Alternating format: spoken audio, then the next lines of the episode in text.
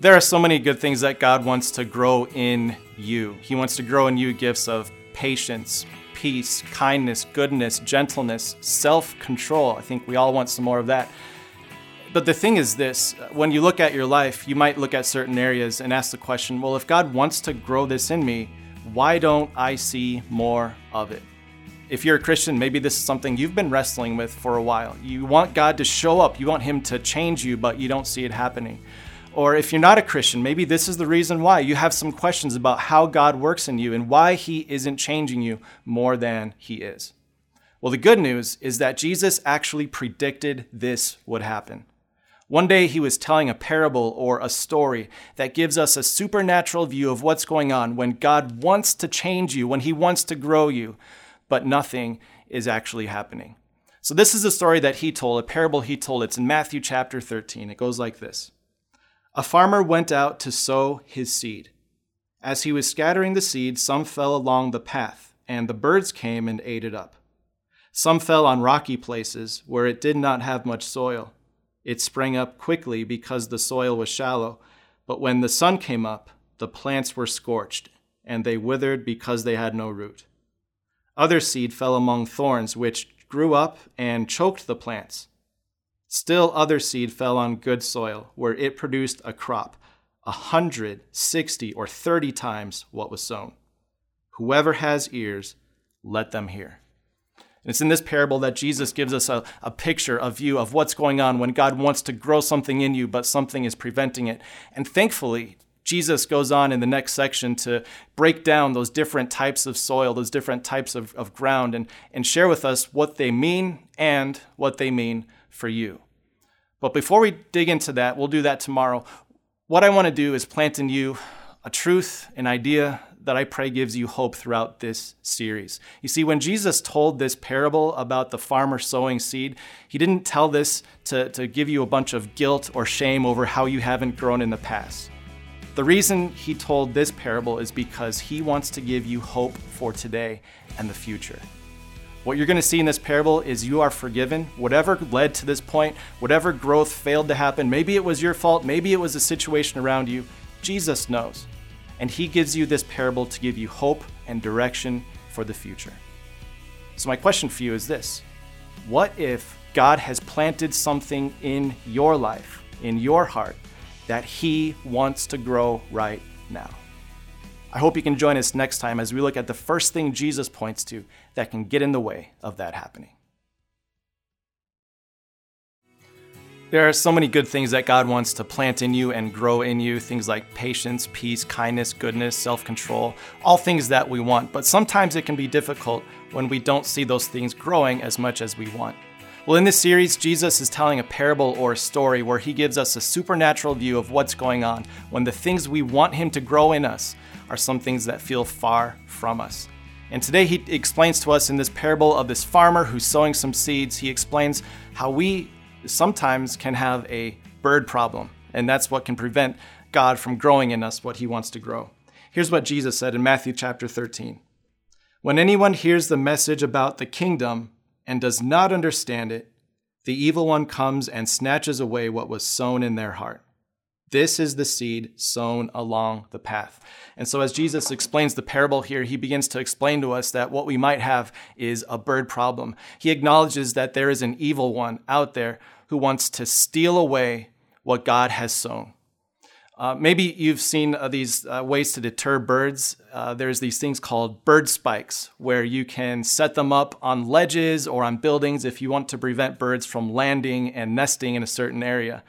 Uh, if you go on YouTube and search for bird spike cockatoo, you'll see this hilarious video of, of a bird walking along the ledge of a building, picking off those bird spikes with its beak and throwing them to the street below. What was designed to deter it, it was just throwing aside. And my point is this when it comes to your enemy, the devil, he's not an enemy that you can deter, he's an enemy that God must eliminate. And sometimes the only way to get rid of a bird is if you have a bigger bird. If you go back to what Jesus was saying in the parable, he describes it as those who hear the word but don't understand. And the point is this what we hear with our mind but don't understand has no way to be planted in our heart. We're easy pickings for the evil one to come in and snatch what God wants to sow. And so as you as you think about that, here's maybe something to think about. Are there certain things when it comes to faith or the Bible or God where you have some things that you don't understand? Do you have some doubts that you've been holding on to and you don't know how to manage them or how to navigate them? And how about this? Instead of just ignoring them or pretending like they don't exist, how about you call the Holy Spirit to be on your side? As you dig into those topics, dig into those issues, it's not as if you're going to find something that's not good as you take the Holy Spirit on your side through the Bible, through other Christians, through your pastor, through your church, express what you don't understand, share your doubts, and in so doing, you will not give the devil a foothold to steal from you what God wants to sow in you.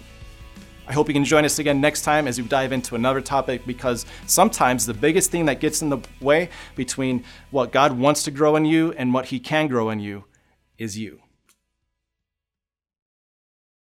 In this series, what we're doing is we're looking at a story or a parable that Jesus told that gives us some insight as to why sometimes the things that God wants to grow in you don't grow as fast or as quickly as you would hope. What he did was Jesus told a parable or a story about a farmer who's scattering some seeds and it falls on different types of soil. And today he tells us the picture or shows us the picture and explains what it means when when uh, the seed or the work that God wants to do falls on some rocky soil. Here's what Jesus explained. He said, The seed falling on rocky ground refers to someone who hears the word and at once receives it with joy. And maybe that describes you. There was a time in your life where maybe you didn't know entirely who God was or who Jesus was and what he did to you. And, and you can think back to that moment where it dawned on you that the punishment that you should have received from God was transferred onto Jesus in your stead. Or maybe there was a moment in your life where the, the gospel, that good news of Jesus, just went out into every corner of your life and you felt a peace you had never felt before. But unfortunately, that didn't last for long. Jesus goes on. He says, it refers to someone who hears the word at once and receives it with joy, but since they have no root, they last only a short time. When trouble or persecution comes because of the word, they quickly fall away. And as a pastor, I see this to this day where people, as they come in and they hear this good news of Jesus, they have this spark, this fire uh, going on in, the, in their heart and in their life. But pretty soon, reality sets in a lot of the things that give you joy can also be a target for trouble or persecution. And persecution isn't just when people physically attack you, it can be as simple as people belittling you because they know your past and they know God can't work on a person like you. Or persecution could take the form of simply people at your workplace now honoring you less because you're not willing to do the things you were willing to do before.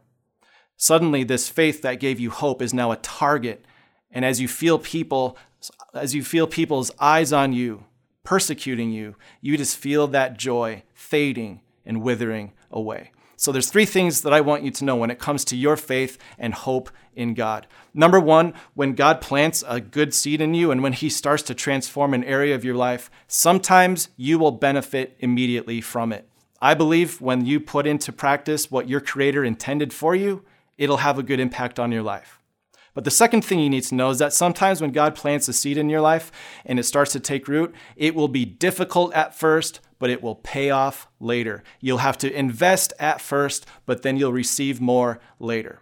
And the third thing you have to be aware of is that sometimes when God plants a seed in your heart, there will be no payback ever. It will be an area of your life where He is calling you to sacrifice.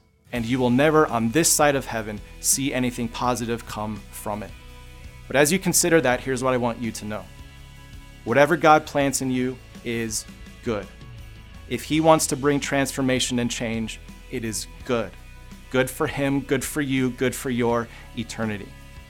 And what if, what if the thing that He planted in you, though it's difficult, what if the reason He planted it there is because that is your greatest opportunity to make an impact in your world?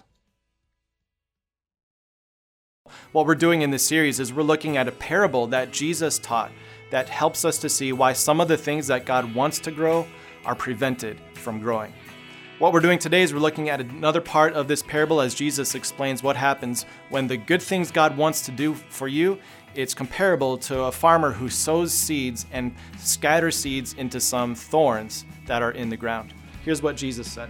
In Matthew chapter 13, he said, The seed falling among the thorns refers to someone who hears the word, but the worries of this life and the deceitfulness of wealth choke the word, making it unfruitful. Jesus points to two things that can get in the way, that can choke out the good things that God wants to grow. And these things might seem unrelated at first, but they're actually quite similar.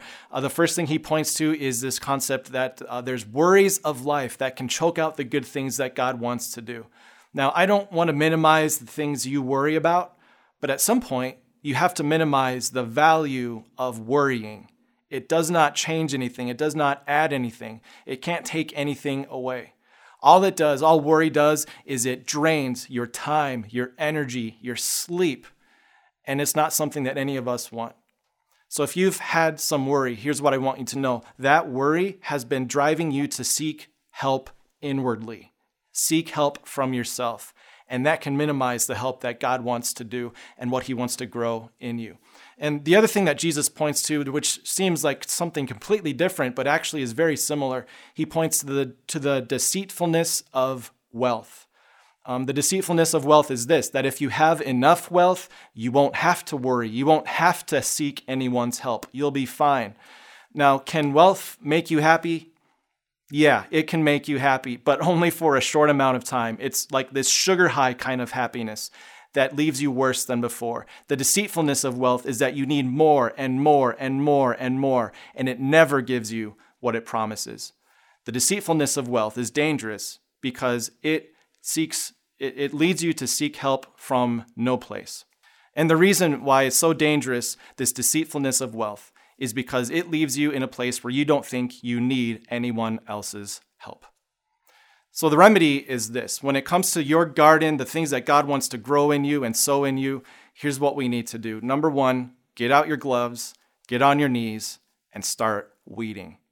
It's time to look at that worry and say, Worry, it's time that we had a talk. Worry, it's been fun having you in my life, but it's time to replace you with something better. And you get on your knees and you pray to God God, the things I'm worrying about, I have no control over. The weight of my future is too much for me to carry. God, would you remove this worry and replace it with a promise? And you turn to the, the wealth that you've been turning to for hope and help and confidence, and you say to that wealth, It's been fun, but it's time for you to leave. It's time for you to, to be removed from my life. God, would you give me the strength and the hope and the faith to take this God out of my life and replace it with your promises? Now, here's what I know you can't go through your entire garden in one day and weed the whole thing. But what if today you put on your gloves, you got on your knees and you humbled yourself before God to let Him determine what gets to stay and what gets to go. And then you take that first step and you say, God, would you give me the faith, the trust, the strength to remove what does not belong so that what you want to grow can thrive? What we've been doing in this series is we've been going through a parable that Jesus taught. And in this story, Jesus gives us a supernatural view of why it can be that when God wants to grow something in us, sometimes there are things that prevent it from happening. So if you're just joining us, welcome. At the end of this video, I encourage you to go back and start from day one and see the whole story about this parable of the farmer sowing some seed. But today we get to the good part because we see the conclusion of the parable, and finally we get to see what everyone was waiting for what happens when the seed that God wants to plant is allowed to thrive? Here's how Jesus concludes it He says, But the seed falling on good soil refers to someone who hears the word and understands it. This is the one who produces a crop yielding a hundred, sixty, or 30 times what was sown. And if you're thinking to yourself, that's a pretty big harvest for one seed, you're right. The point is this not only would a, would a harvest of 100 be ridiculous, that kind of a harvest is miraculous. And here's what this means for you. When God sows in you something that He wants to develop, it's not just that He's cutting off the rough edges or bringing you up a couple of levels, He's actually doing something miraculous in you. When He wants to plant in you this gift of patience, it's not just that He bumps up your patience by a few levels, He plants an entirely new version of you, one whose patience is fed by and reflects the patience that God demonstrated to you in Christ. When God wants to give you the gift of peace and grow it in you, He doesn't just increase your peace by a few levels. He grows a new version of you, throwing out the old you and growing a new version of you whose peace is a reflection of the peace that God has with you in Christ. This is not just a ridiculous number that Jesus throws out, it's a miraculous number because that's what God is doing in you. Now, I would be doing a huge disservice to this parable if I didn't mention one final thing, and that's simply this. When it comes to the harvest that God wants to grow in you, it's not just for you.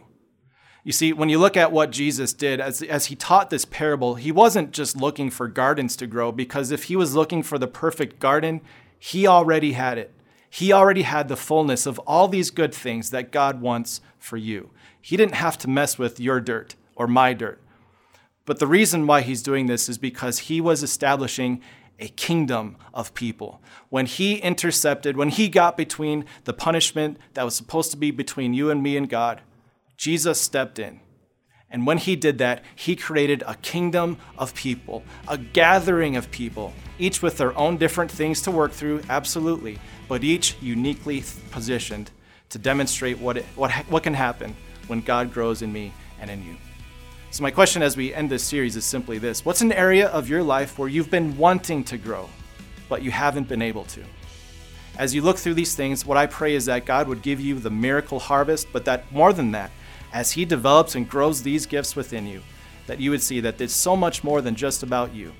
What if the seed that He's causing to grow becomes the seed for somebody else?